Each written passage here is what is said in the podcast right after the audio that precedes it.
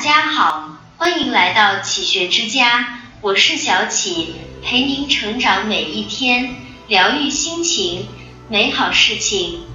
现实生活中有一种人，看谁都不顺眼，遇见什么事都想指手画脚，结果呢，闹得别人不舒服，自己也一肚子气。看别人不顺眼，实际上是你的修行不够。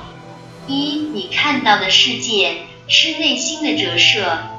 王阳明说：“天下无心外之物，万事万物都是人内心的投射。”比如，一个善良的人，目光所及之处皆为美意；一个恶人，他眼中的世界就荒芜阴冷。有这样一个故事，充分说明了这个道理。某天，苏东坡和佛印和尚在林中打坐，日移月动，烛影摇晃。一片寂静时，佛印突然开口对苏东坡说：“观君坐姿，酷似佛祖。”苏东坡听了，心里一阵欣喜，又起了捉弄他的念头。于是看着佛印的倒影，说：“上人坐姿，活像一堆牛粪。”佛印没说什么，只是微微笑。苏东坡回去之后，心中暗暗得意，总算让佛印和尚吃了个闷亏。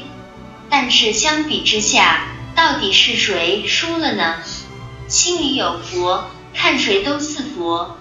那些处处贬低别人，只能看到事情不好的一面的人，是否是内心不够强大的表现呢？现代心理学研究表示，我们会更厌恶那些跟自己有类似缺点的人。也就是说，一个人如果在外界看到了类似自己的缺点，那么他会愈发生气，愈发排斥。所以你会发现，那些总说别人愚蠢的人，其实是对自己的智力不够自信。那些总说别人物质的人，自己可能才是真正的拜金主义者，而这恰恰暴露了自己的内心。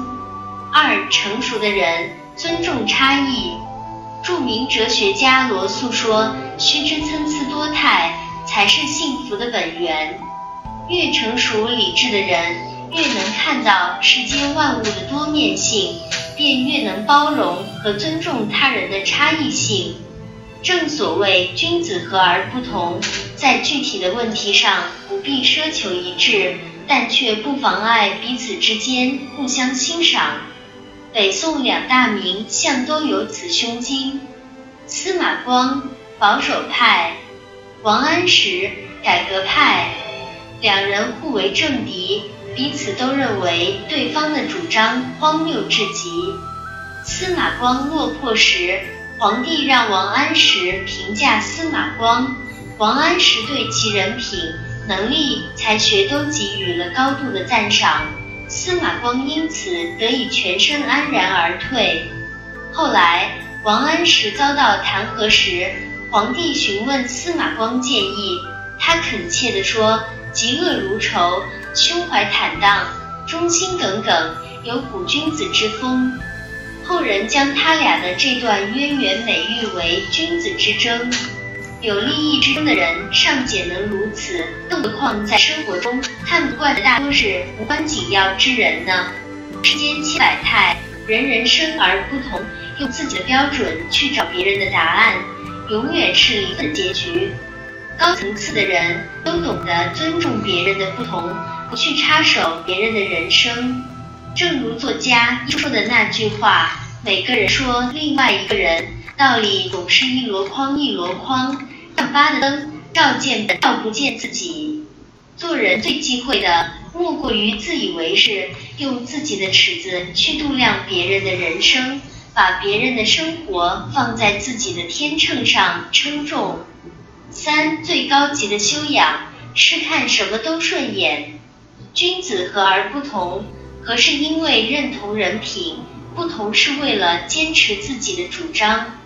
我尊重你的人格，但我未必同意你的观点；我反对你的理念，并不意味着否定你的全部。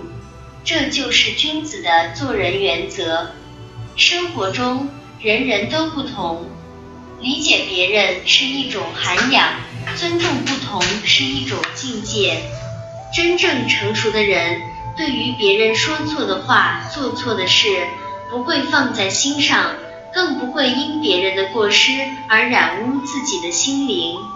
真正成熟的人，心中充满的是善良、宽厚、仁爱等美好的东西，眼里看到的也都是美好的事物，再也没有那些恼人的是是非非。晚清名臣左宗棠。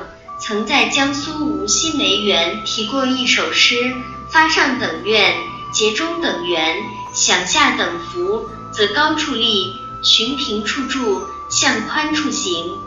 如诗中所言，为人处事应当高瞻远瞩，稳重低调，多份包容，留有余地。当你眼光长远了，心中就会宽广，看到的风景自然就多了。对待万事万物的心境也会平和许多。人生在世，成大事者必有度世之量，亦有容人之心。真正高情商的人，往往看什么都顺眼。这里是启学之家，让我们因为爱和梦想一起前行。更多精彩内容，搜“启学之家”，关注我们就可以了。感谢收听。下期再见。